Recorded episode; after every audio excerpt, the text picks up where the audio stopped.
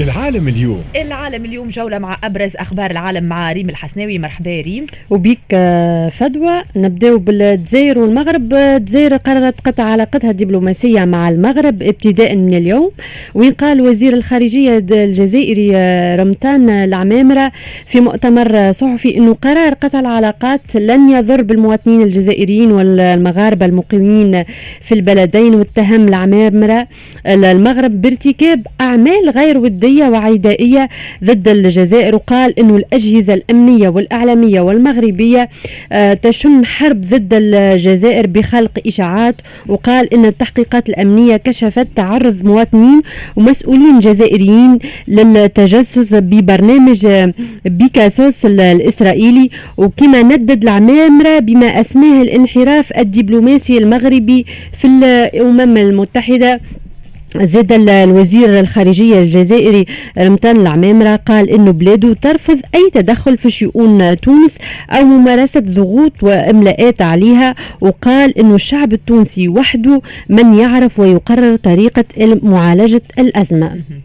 وتهم المغرب حتى تهم الرباط بالمشاركه في الحرائق الأخيرة اللي كانت صارت في في الجزائر.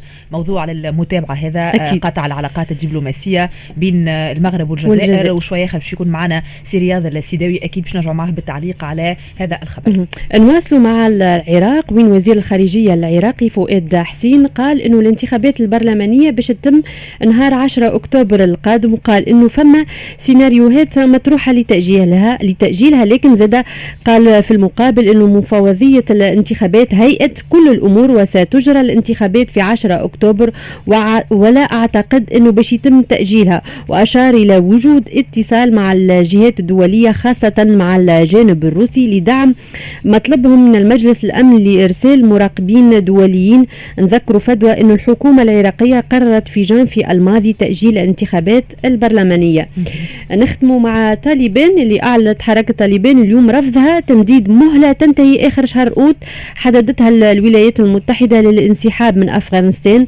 وقال المتحدث باسم الحركة أن الحشود الأفغانية المتدفقة على مطار كابل بحثا عن طائرة للخروج من البلاد يمكن أن تعود إلى منازلها. وقال لا توجد قائمة بأشخاص مستهدفين بالانتقام ونسينا كل شيء في الماضي في الماضي. وقال كيف كيف أنه حركة طالبان ملتزمة بحقوق المرأة وحقوق الإنسان وحرصها على تعليم المرأة الأفغانية وعلى حقوقها في العمل. وقال كل ما يشاع عنا غير صحيح وهذه الأحاديث عارية من الصحة. أتا شوف أتا الأيام تفتن.